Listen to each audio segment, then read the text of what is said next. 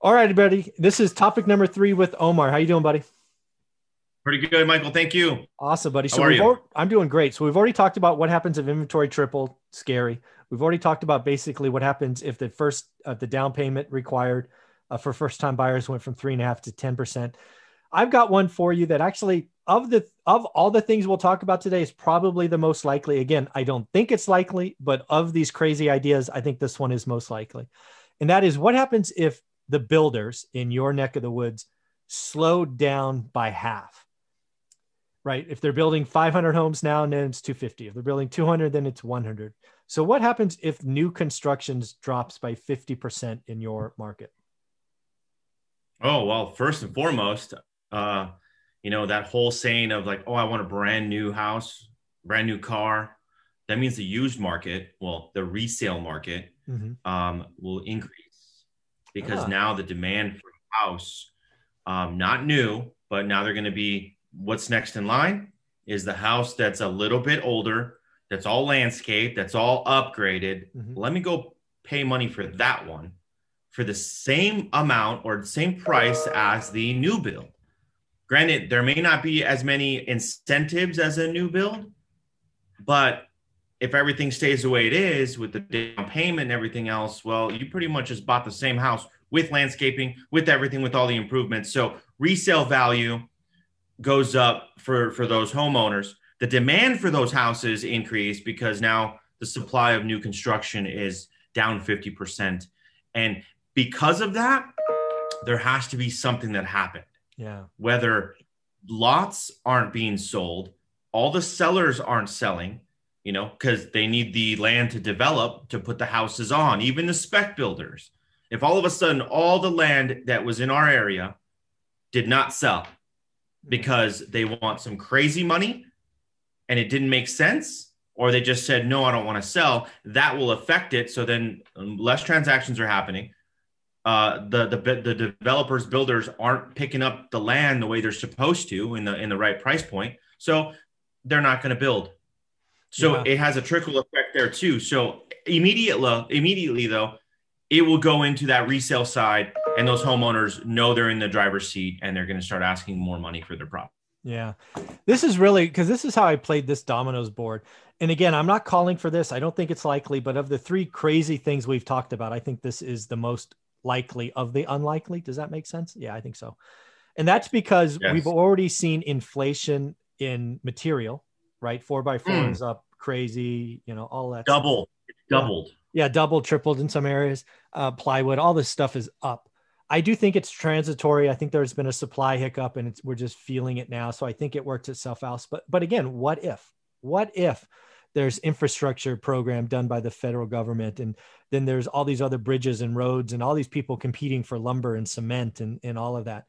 So that's that's one. But here's the wrinkle. This is where my brain blew up and why i think 50% is the most likely of the unlikely is because of labor. Right. I played it in my head with labor is what happens if the people working in housing construction get recruited to work on government projects and oh by the way get 2x their rates whatever those are to go work on the latest highway or build the bridge or dam or whatever we're going to do you're going to just see this giant sucking sound of labor out of the residential market. And the ones that they keep they're going to have to up their wages. And suddenly i mean you could you could just do the math where you don't have enough labor to build as many homes as you want. So that that's Right. the thing that's like oh my god if we do this wrong and we create labor inflation and competitive labor and, and they get sucked into these federal things oh my god you could see you could see construction drastically slowing. And then so that's that's why i think it's the most likely of the unlikely. But then i was like okay what happens? I'm like you're right. So existing suddenly becomes hotter. So then i'm like okay Okay. does the margin right right? Because there's always a margin new home to existing right? For sure. I don't know what it's in your market 40 grand 50 grand whatever it is whatever does that shrink right? Because again there's going to be more competition because there's less supply but then on the other hand i'm like damn it new construction always has demand they now have inflation so they have to pass through the cost to new uh, to maintain their profit margins, right? They're not going to build and lose money. So right. What, what, happened? I mean, does does new does new housing shoot up? I mean, I'm like, my my brain explodes when I yes. try to play this out. And you good point because if that new construction now it's down to fifty percent, well, the demand for the new houses there isn't more supply. So what happens now? Okay, Mr. Consumer, Mr. Buyer, if you want this new house, it's going to cost you X because you're one of the few that are getting a new construction. Yeah. So now they have to increase their price just for that new home. But then at that point, they're going to get some people to buy. But then at the other aspect of it, they might they'll lose a few people because they increase the price because now they have to make up for everything. Right. Mm-hmm. The volume's gone, and now they have to go and uh, either buy resale or pay the extra money for the new construction. Yeah, so I think the net of all of this is prices go up because again, we we've we basically removed supply in this scenario, not a ton, but but some. But again, I think existing homes have more demand, and then I think I think it's not a because in as an somebody who studied economics, you have inflation, I believe, two ways. One right. is called demand pull, and that's where I think 2021 is. I've done plenty of videos on it, but the other one is cost push. And what I think happens in new construction is cost push inflation, i.e., the materials went up, i.e., labor went up. And again, as a builder, you're you're you could always shrink margins a little bit, but you're in the business right. to make money, right? So again, a cost push would mean just the bait, right? If it, if you if you can build a home wherever you are for 215, and then for whatever reason, because of inflation in materials and labor, it costs you 265, a 50k bump, you're probably going to push prices up at least 40k, right? Maybe you take a 10k haircut on margin, but you're like, dude, I got to make a profit or else I'm just stop building. Right. And those houses are 330,000. Yeah. It's just, yeah. And again, I think this is the most unlikely of the likely, right? I don't see the new buyer program going from three and a half to 10. God, God would just crush the market. I don't see inventory tripling overnight. It's going to, it's to go up. It's just not going to triple overnight. But this, this, I mean, we have a, we have a lot of stuff going on with stimulus and all of that. And if we do this wrong nationally, you could see some locations where new construction does fall. I think. It kind of it kind of has to, Michael. I hmm. mean, with this new infl- with, with the new stimulus, when Biden gets in there, whatever he ends up doing, and he ends up giving more money to everyone, which obviously versus all the mm-hmm. other countries, um, what's that going to do? Yeah.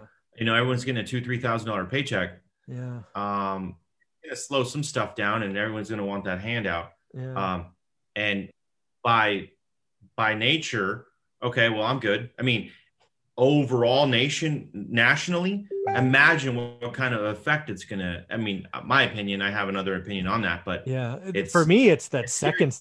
For me, it's the second stimulus that's scary because I think Biden's going to uh-huh. get his trillion or trillion whatever done, checks and all of that.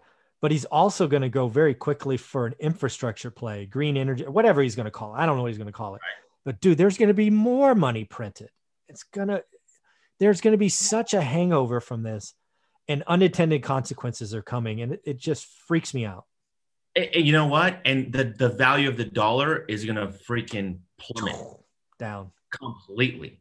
And that means, that means that you can take it however you want to take it. But if we print more money, I guess there's a, there's a saying, and now that we're going off topic just a little bit, mm-hmm. 20, 2020, it was like 22% of all the money that's circulating was printed in yeah. 2020. 20%. That's that is freaking, and that's just stupid. Yeah, but totally get it. Well, this has been fun, man. I know we got a fourth topic, so let's get to that one. All right, buddy.